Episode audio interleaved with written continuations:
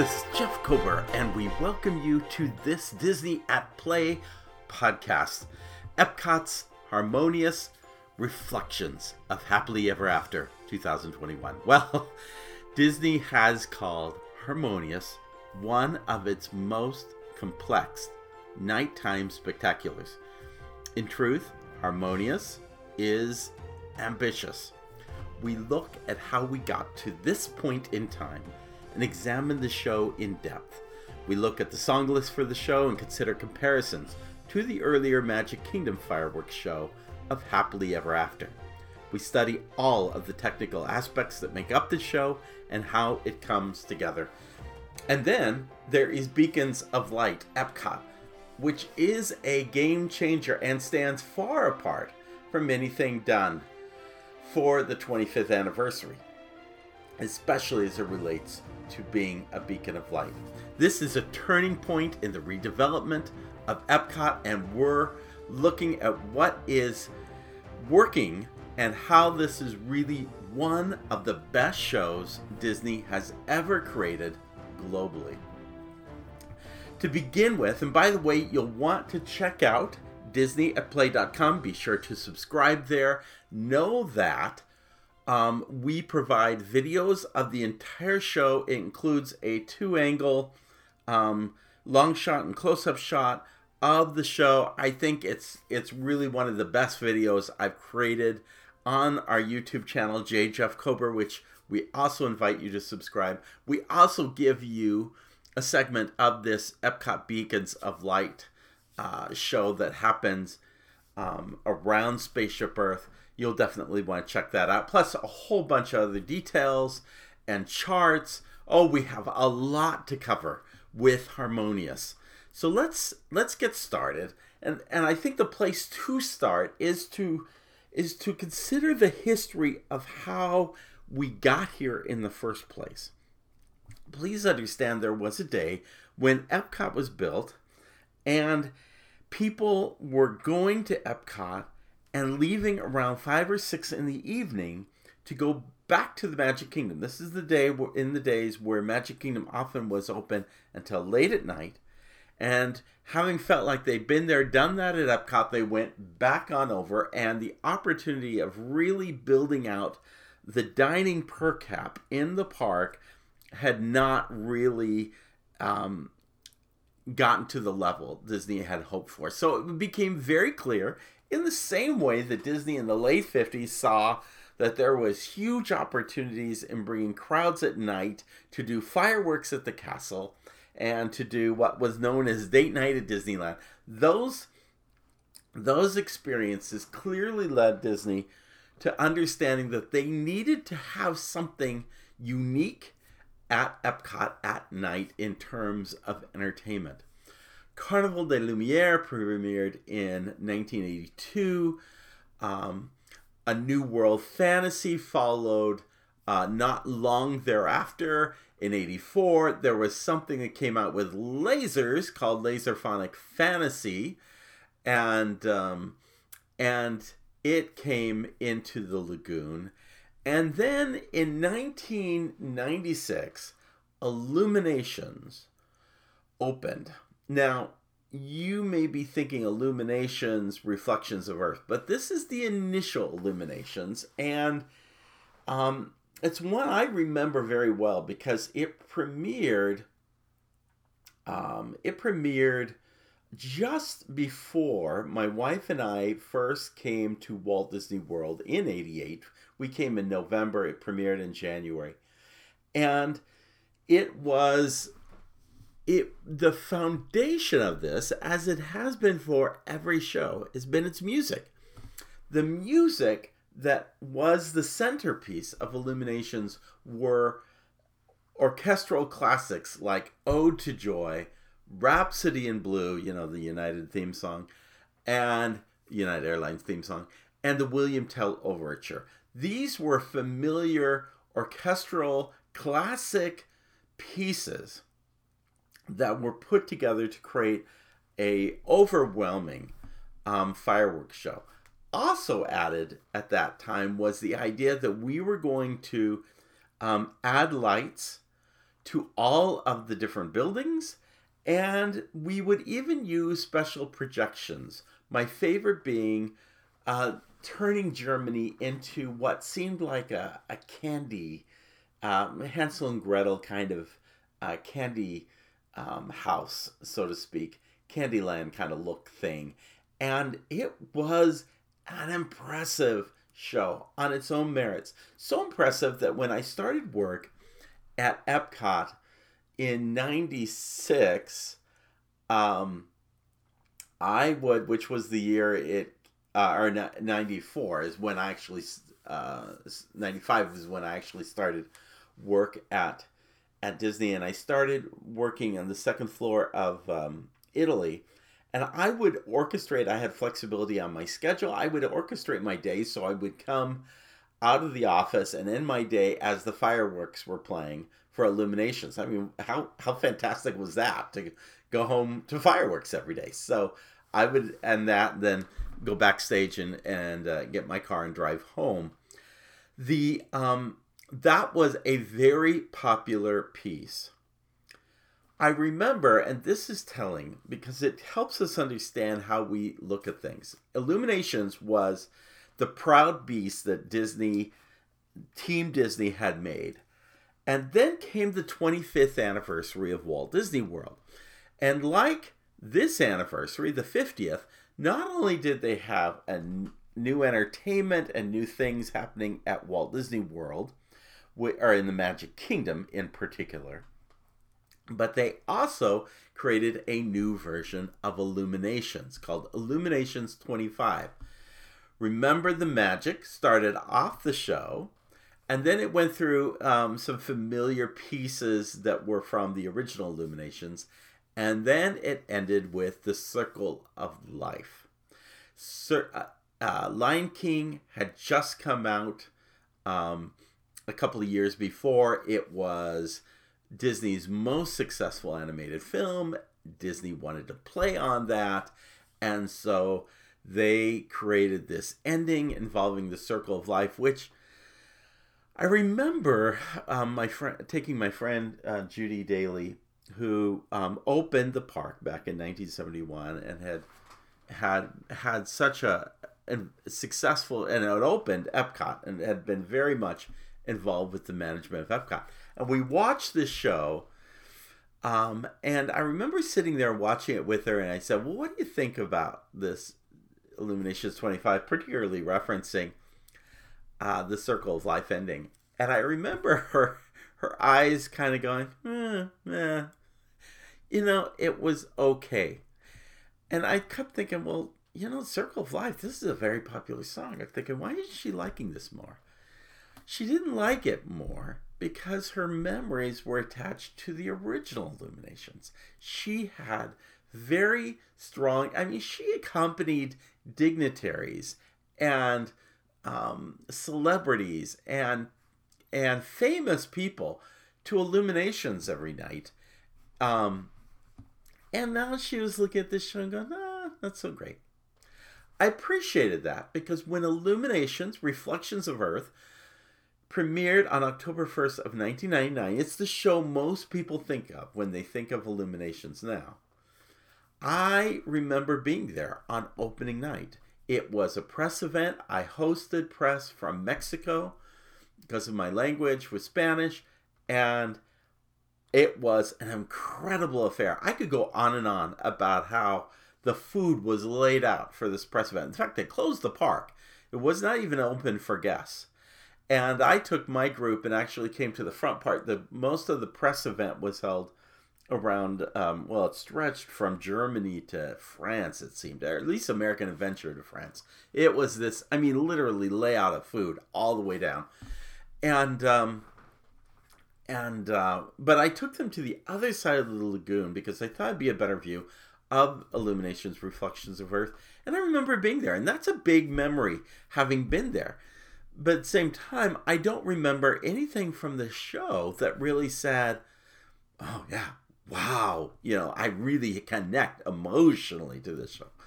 Now, in the 22 years since, oh, yeah, I have very deep emotional connections to Reflections of Earth with my family, with my wife, my children, with friends.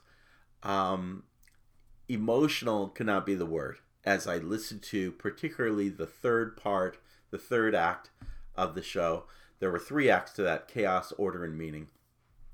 And uh, I understand people's emotional attachment to Reflections of Earth because I have those emotional connections.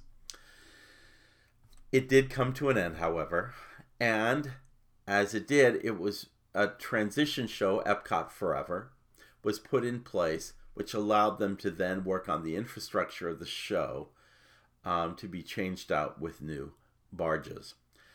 Um, let's talk about the premise of this new show, Harmonious. And by the way, I think they should have said Illumination. Did you even know that Harmonious has its own logo? Its logo ties back to kind of the logos that used to be with Epcot originally. It's kind of like four lines going out vertically with the ones on the end kind of verging out, kind of like a fountain. Um, I like that because it links it to something previous. I think they should have called this Illuminations colon Harmonious, and they probably would have had more widespread uh, acceptance of this show. But here's how they describe it The heart of Epcot transformation comes to life with Harmonious, one of the largest nighttime spectaculars ever created for Disney parks. Now, let me just stop there and say the heart of the Epcot transformation. I think they're really true. That's really true. And it reminds me a lot of Disney California Adventures transformation and they made a billion plus dollar transformation of that park and at the heart of that was when um, um, uh, world of color came out their fountain show without any pyro came out and um, i think this is the heart of that transformation too the show is beautifully crafted is a beautifully crafted medley of disney classic music and visuals reinterpreted by a culturally diverse group of 240 artists from around the world. Come and be dazzled by all of it as you discover how Disney music and stories have the power to inspire and unite us all, overcoming any language or border. This magnificent new show brings to World Showcase Lagoon an innovative combination of floating giant screens, choreographed moving fountains, uh, lights, pyrotechnics, and lasers in a 360 degree view. Uh, we'll talk about that 360 in a minute. Enter amazing worlds inspired by Moana, Aladdin, Coco, Brave, The Lion King, Mulan, The Princess and the Frog, and other classic stories. Colorful images and effects dance and change as Harmonious weaves familiar Disney music and stories together in brand new ways. Through unique pers- perspectives as, yeah, let me say that again. Through unique perspectives as diverse as the world itself, Disney songs hop from language to language as the show brings people from different parts of the world together to unlock the magic of possibility. Again, the magic of possibility is is a big theme that is now riding uh, through Epcot. Before it was about discovery. Um, now it's about even though there is still a world dis- or the, there is now a world discovery section, which is where Test Track is. It's really about the magic of possibility. Even though magic is really tied to the Magic Kingdom, this is about the magic of possibility. Anyway, like Illuminations, Reflections of Earth, um, there are three acts to Harmonious. Only these three acts suggest something less sequential chaos, order, um, meaning and something far more harmonic. Harmonic. Those three acts are gather, celebrate, and unite. Let me describe each of these, and this is how I would describe them. Gather. A cacophony of disparate sounds merge together to bring the messages of two songs, How Far I'll Go and Go the Distance. Note that each word has the word go, into one with a variety of voices from across the globe. That's the first act. The second act is Celebrate, which is the longest act. Here, we travel across the planet as we acknowledge the cultures and diversity found abroad. We start in the Middle East and move to um, Africa. This is followed by Southeast Asia and China. We then head to Europe, really France, then Latin America, mm, but mostly Mexico, and finally here in the United States, but really mostly New Orleans.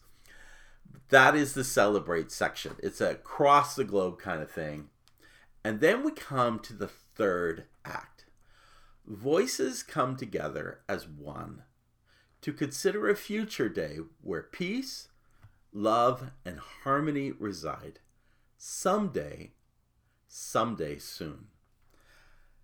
I use that phrase, someday, someday soon, because it is the line, the closing line from Someday, which is the song that that anchors the Unite section. Now, I'm going to go through this in more detail, but you're probably going to want to go out to Disney at play.com to the post because I have spent way too much time on a chart um, comparing the song list. And I think that's important because, well, let me go through each of the songs and then I'll describe their comparison to Happily Ever After and to the Dis- new Disney Enchantment. In the beginning of the first act, we hear these disparate sounds coming from really what are four different Disney classics um, Moana, uh, Lion King, Hunchback of Notre Dame, and Frozen. From Frozen, we have kind of that chamber uh, ch- uh, chant that that you remember from that film. We start hearing something of the uh, the uh, bells of Notre Dame. Hanuenda comes from Circle of Life, and then some chant from um, Moana. And all these four are kind of mixing around each other, and then they kind of come together to um, how far I'll go from Moana. And this is sung in different languages from across the globe. And then it goes into Go the Distance, and it too is sung in different languages. In fact, the beginning part of Go the Distance sounds like it may have been a Mexico mariachi group, but it almost sounds like Italian opera singers. It's very strong, and in fact, it's when um, we see we hear the beginning of this that we get the first fireworks.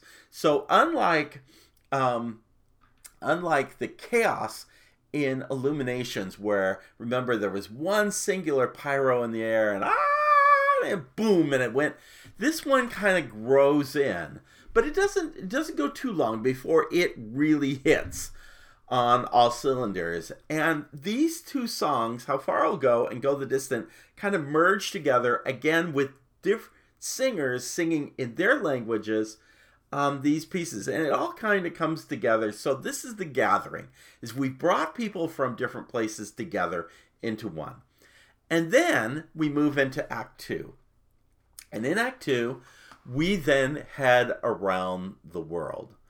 And in doing so, we um, we start with the Middle East, and we go.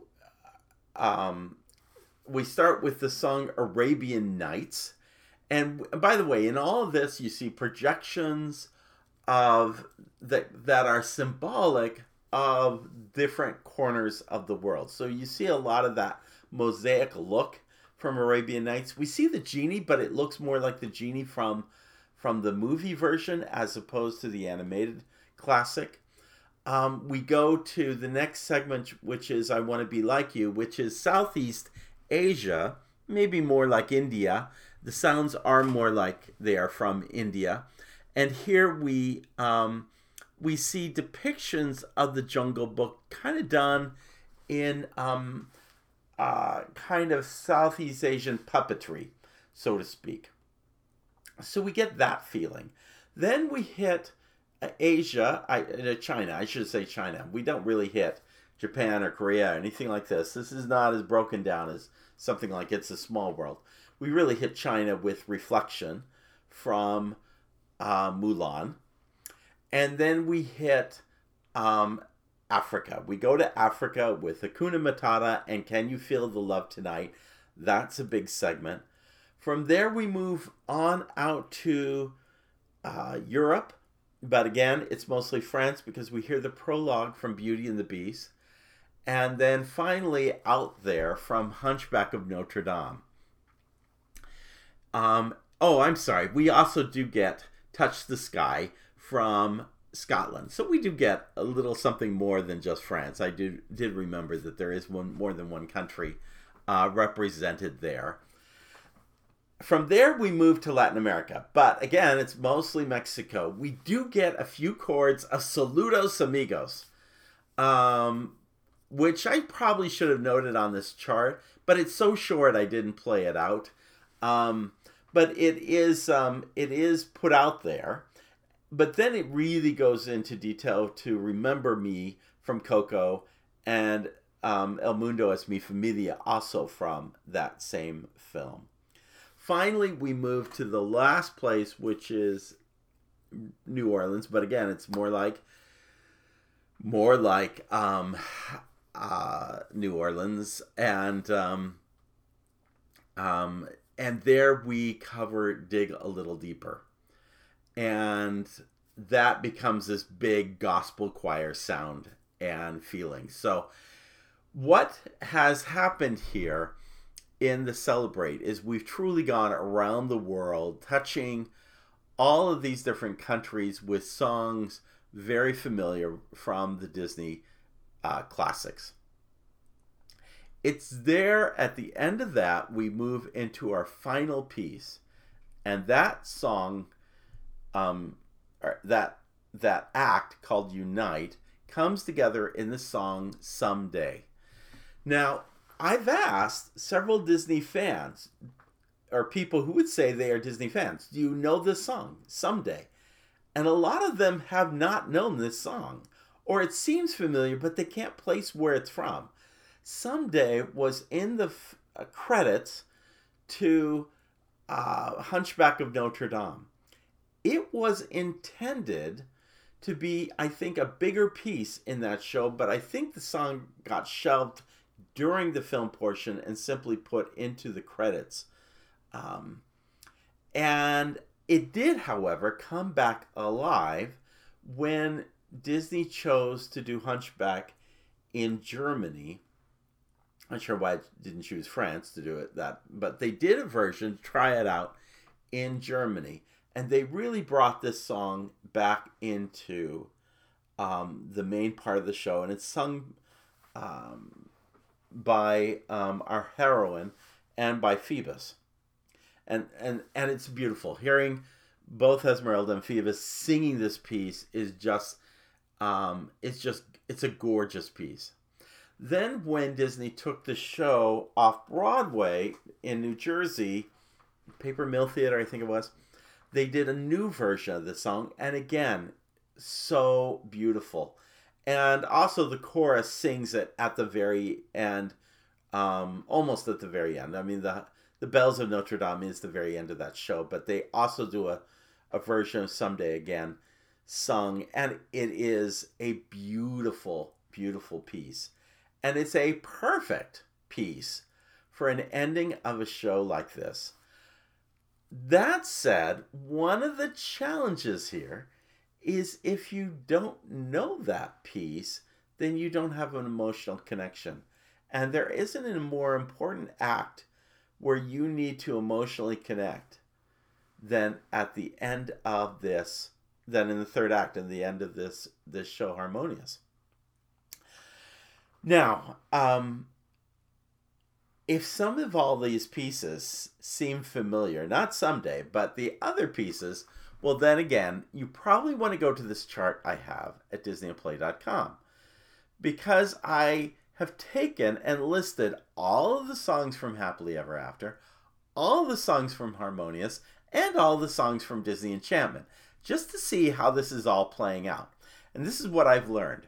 First off, there are 26 different songs played in Happily Ever After. Uh, 19, if you include Saludos Amigos, in Harmonious, um, which I forgot to do, but so it's listed as 18. And then 17 for Disney Enchantment. So the first thing you notice is, wow, there is a lot of music in Happily Ever After. Happily Ever After also had a dominant amount of second golden age of music. In other words, and I talk about this in Enchantment, because there was an even balance of the number of songs in my Disney Enchantment uh, podcast that I did a review of this. The first golden age is really the Walt Disney age, but leading up to Michael Eisner. So it could include songs from the era of, say, Aristocats and Robin Hood. But largely, the golden age was that period from Snow White.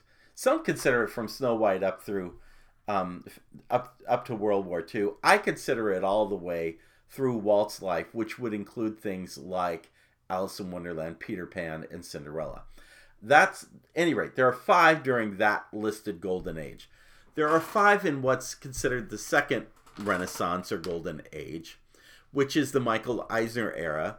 He went from 84 to 2004. To be honest, the last four years were, were anything but golden. So I've really considered it just that period of time. And then I've listed another five songs for Enchantment since 2000. Some being um, um, computer uh, graphic driven, but some still being hand drawn. So you see, first of all, that Happily Ever After has a ton of music. Happily Ever After had a dominant amount of second golden age of music. Out of their um, 26 pieces, 12 were from that second golden era, meaning we're taking it from Aladdin, we're taking it from Little Mermaid, we're taking it from Beauty Beast, and we're taking it from Lion King. Those were really big pieces. Um, Tarzan was another one from that era, and um, Hercules got thrown in there. So there are a few other um, uh, uh, pieces, but that's that's where they really um, take their pieces from. Now, mind you, Disney Pixar, since Snow White, has had some 80 full length films. So when I say you have taken, um, well, given that, there are, between all three of these shows, there are 61 songs that have been chosen. But only 22 of the 80 films are represented in all. And to some degree that's understanding. Some films like um, um, some films are meant to be kind of completely forgotten. Some films uh, like atlantis you may really love but you can't really sing a song to it and so i get that but there is surprisingly little representation in all of these from frozen there is two pieces from Frozen in all three of these shows. There is one piece from Snow White in all three of these shows, and it's only a few measures long. And surprisingly, there is only one piece from Tangled, which was in Happily Ever After. It is not in Harmonious or Disney Enchantment. That is a real surprising thing because that's probably been one of the most popular musical type shows that have been each. But um, so that's kind of surprising. Now, what has been well represented? Oh, no question. Moana and The Lion King. Each of those have been presented in these four, in these three different fi- fireworks shows with four songs from each. And but that is a converse to representation, which is not found from any classic films like Cinderella, Alice in Wonderland, and especially Mary Poppins. Now, in um, in uh, Happily Ever After, we do get one song that is not part of an animated film, and that is from Pirates of the Caribbean. It's the He's a Pirate song.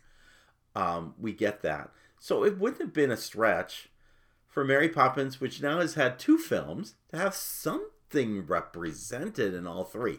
That seems to be a real miss.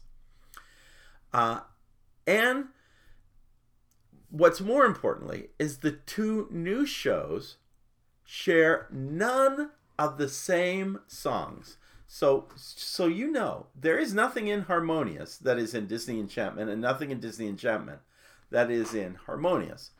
But if you look at this grid that I've done, I've drawn arrows from Happily Ever After to Harmonious and Disney Enchantment, and there are, there is one, two, three, four, five, kind of six, because Wish Upon a Star is used twice in Happily Ever After. Um, there are about five songs from Happily Ever After that show up in Disney Enchantment. However, um, there is um, there is a lot that shows up in Harmonious. How far I'll go, go the distance, Hakuna Matata, um, out there, touch the sky, are all from Happily Ever After. So if you're missing Happily Ever After, the message in all this is you need to you need to just go to harmonious because also songs kind of move which may help us understand because touch the sky uniquely representing scotland go the distance uniquely representing greece um, how far i'll go uniquely representing Polynesia. Um, uh, ref, um, um, out there, uniquely reflecting France. And so it may be that they felt rather than doing a happily ever after plus and just kind of making it more of a 50th anniversary in the same way that illuminations 25 was was made um, during the 25th anniversary for Illuminations, rather than trying to do a slightly different version of Happily Ever After, it may be why they went to Disney Enchantment. It's because they needed, in order to get this international feel, they needed to move a lot of music from Happily Ever After to Epcot. And that may be why we ended up, in part, with a brand new show. Plus, it markets better to say it, it's a brand new show. So all of that may be part of what's at play in in all of this. But uh, definitely, while the two new shows share none of the same songs, the challenge here is that they do share similar films. Moana, Frozen, and Princess and the Frog you can find in Harmonious, you can find that in Disney Enchantment. And although they use different pieces, musical pieces, you get a feeling like I'm seeing something a little similar, and therein lies a bit of the dilemma. It also may explain why Harmonious chooses not to use film from the animated film, but rather imagery. Um, it also is done because, and I explained this with World of Color, I believe, in the previous podcast. In World of Color, they thought to use a lot of paper cutouts uh, to create animation for World of Color. In the end, they ended up doing a lot of animation on the screen. Very little of the symbolic graphics that were done for World of Color ended up in that show.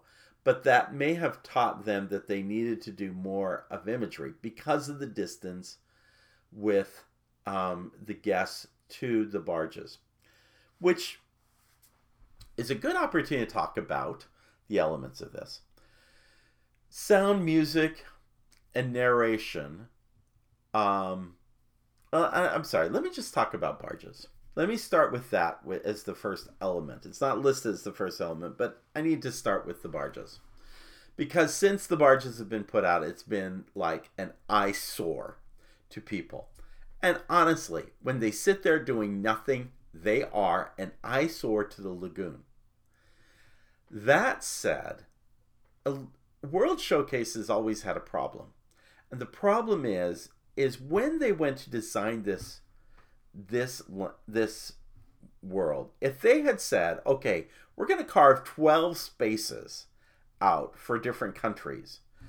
And remember that it only pre- it premiered not with 11, but with 9, and then Morocco and Norway or Norway Gateway to Scandinavia was added so if they had only said, okay, we're just going to start with 12, that lagoon would have been closer in and it would have been a much more intimate experience going from one land to the other. It wouldn't have seemed like an entire um, marathon walk to go across if they had gone with that. But they thought, planning ahead, we might want to add seven or eight more pavilions. Not surprising because there's so many different countries and cultures out there. And they had thought about Israel and Brazil and Equatorial Africa and Spain and so many more, all of which have never shown up at the gate eventually. And what they've done is they've extended some of the pavilions over, so now one of the spaces for a country has, now has a meet and greet for Frozen. Things like that have gone on. Uh, a railroad, tr- uh, the the toy railroad track in Germany is actually in a dedicated space behind there for an uh, entire pavilion. Well, it was smart planning. It is unfortunate that more countries haven't shown up, but the result of all this is that that lagoon is big. And the problem has always been seeing anything from it. The original firework barges and fountain barges were token, minuscule, really. Much better was the revolving globe from Reflections of Earth. That was a pretty good wow. What we don't remember from that pretty good wow um, was that we spent the entire, not the entire second act, but the first half of the second act order with this globe revolving from American adventure out to the middle of the lagoon, doing nothing but shining a little light on it. It's only in the second half that we start to see man arriving and, you know, goes from caveman to the kind of the present. And that's interesting, but the first half was really boring and no fireworks with it. The f- fountains did little for that effect, and if frankly, if you recall, it was a boring piece. Probably one of the most boring pieces of any nighttime show. So when I think of Harmonious, I think, wow, there is a lot happening. Furthermore, it's happening on a bigger scale. So what may have been a 30, 40 foot uh, spinning globe is now 65 foot Stargate and it's massive. And then you have these four teardrop um, LED screens, multi-sided teardrop screens, um, angled at an interesting angle. If you look at my show, depending on where the arms move, and we haven't even talked about those, um, you can actually see at times all four of those teardrop barges. The size of this, you have to grant them, they did not they did not get cheap. Where people are frustrated is that it looks like an eyesore during the day. And I don't disagree with you on that. It is an eyesore during the day if it's not doing anything. But if it could create some some fountain or some music, that would create a kinetic effect on the lagoon, which was sorely needed.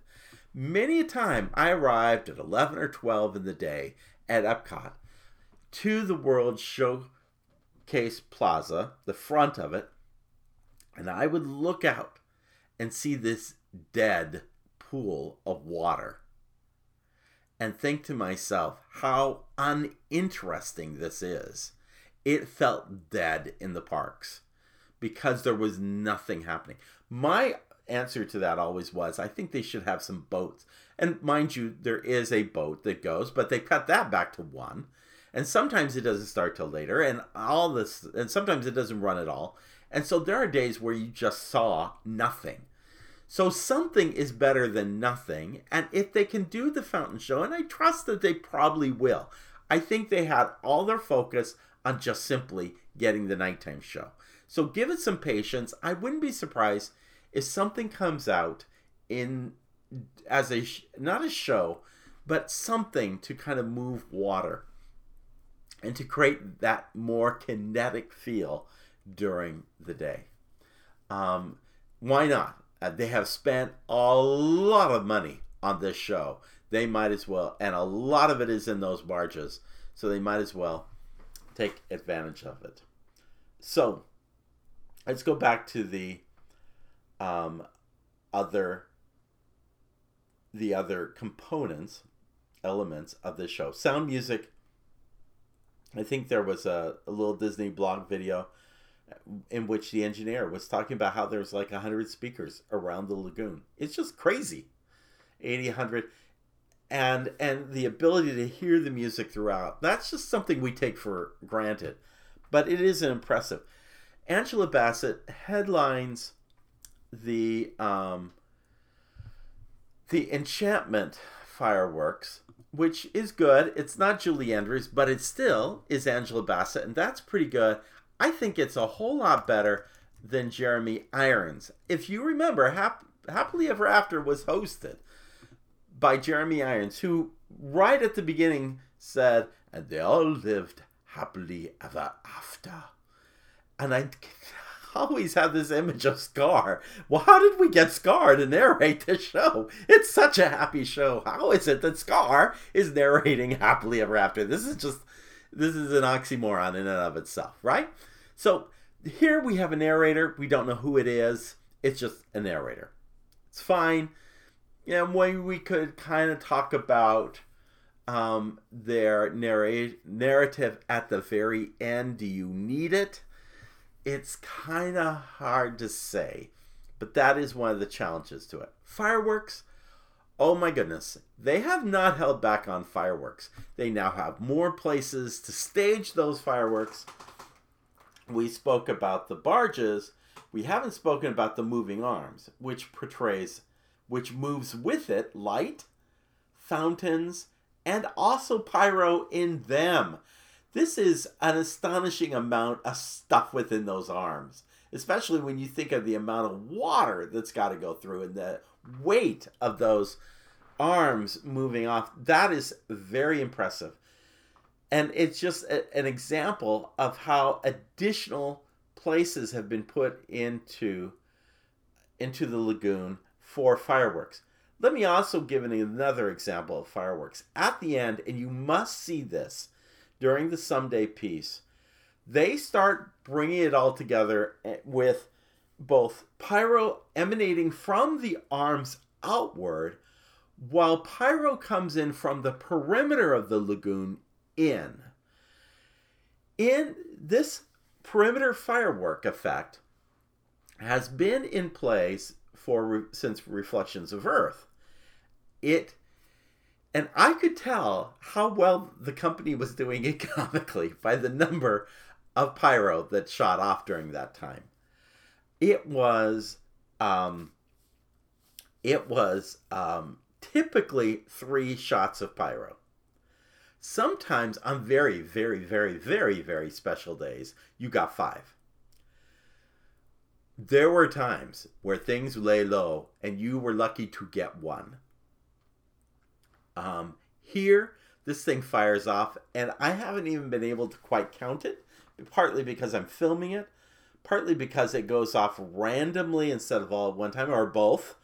But you you just this is a barrage of boom, boom, boom, boom of these firework perimeter fireworks, and it is a wow. If you want your wow moment, this is your wow moment during that someday piece, and they're delivering it with pure, unadulterated perimeter fireworks.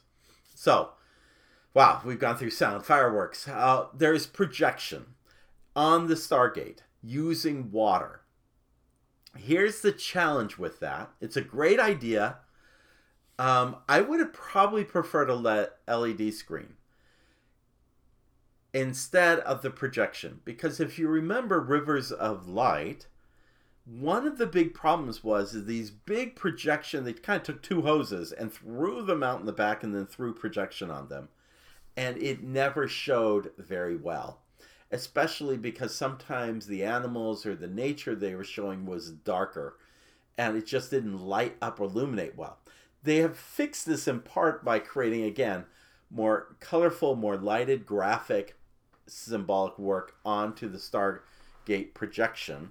That helps a lot, but it's still a fountain projection.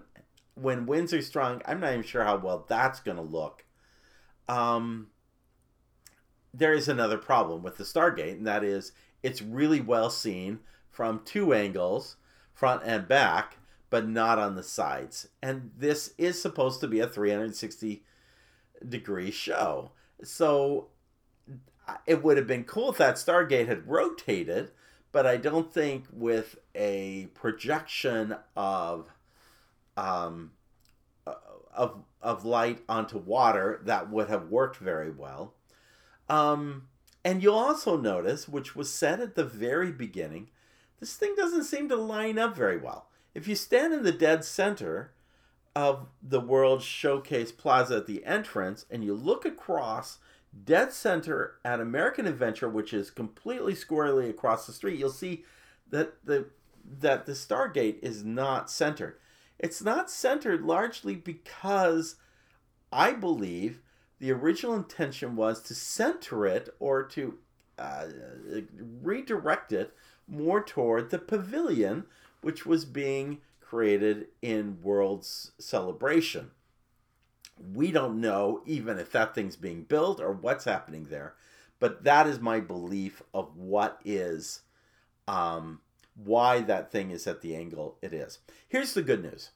If for some reason you end up in a different place don't feel like you missed up missed out because you will be able to see the led screens on the four teardrops from any place in the lagoon.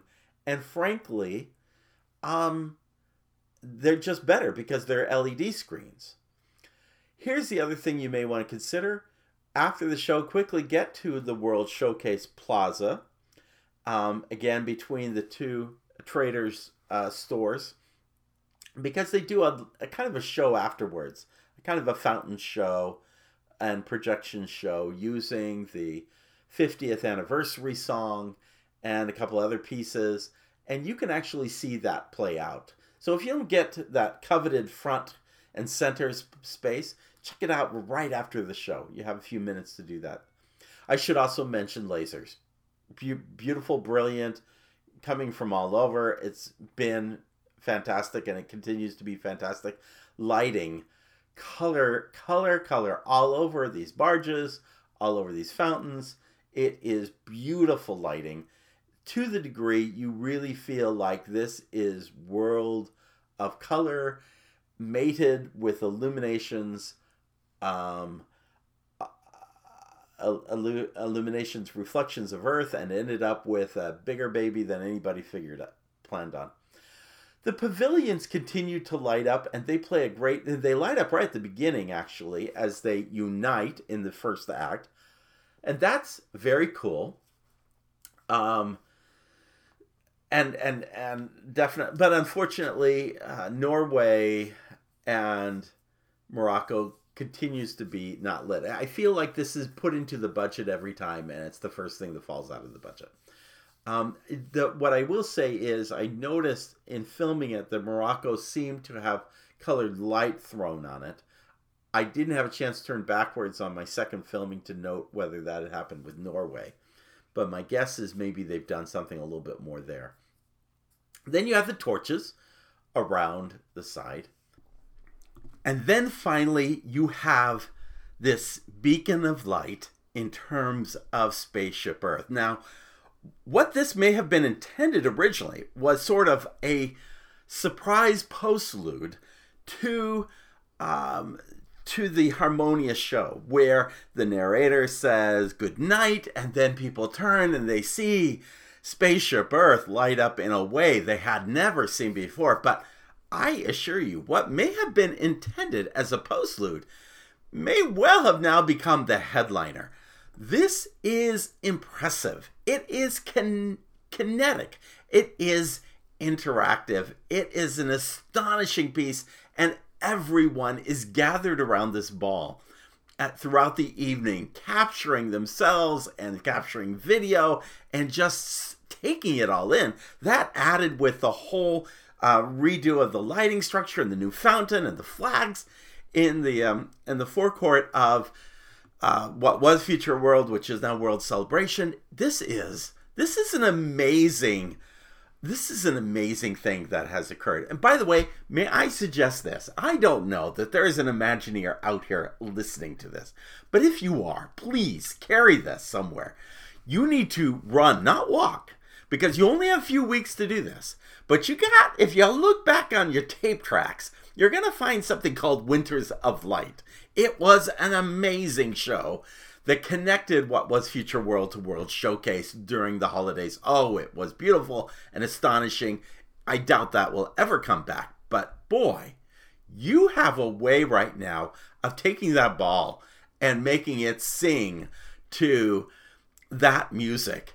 And that could be an amazing, that would be an event in and of itself during the holidays.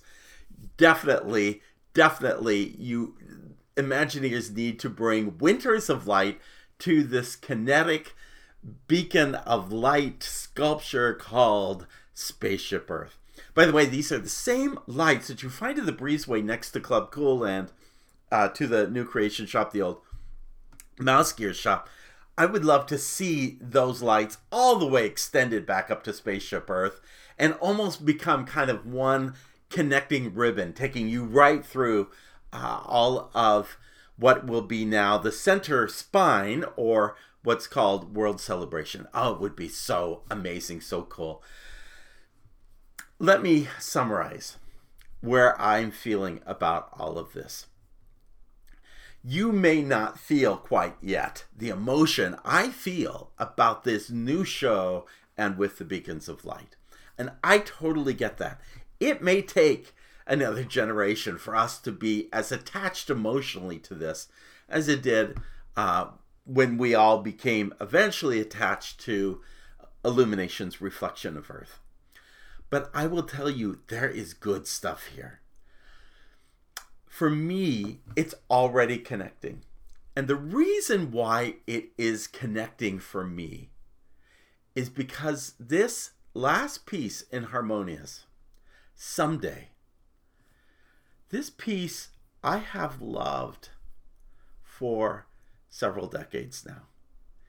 It has, ever since I heard it in the CD of, and, and when we watched the film Hunchback, to the different theatrical versions that came out. And by the way, it also was part of the Hunchback of Notre Dame um, backlot show. It played as guests were exiting there this has been this has been a song that has particularly woven through the relationship that I have with my oldest daughter.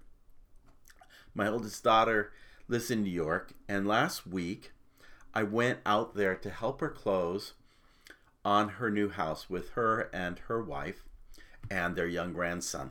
Spent a lot of time babysitting the grandson, which is always good stuff. I was particularly at one point though on the third day kind of missing my daughter. She was having to take care of the closing and the moving and and then cleaning the old place and I was doing the babysitting. So I was kind of sitting there the third day regretting that I kind of missed this pre um, pre-launch of Harmonious looking at it on YouTube video and so surprised to hear this song come up someday um, in a time where we are all dealing with so much difficulty and challenge around us. This song should be knitted to our hearts.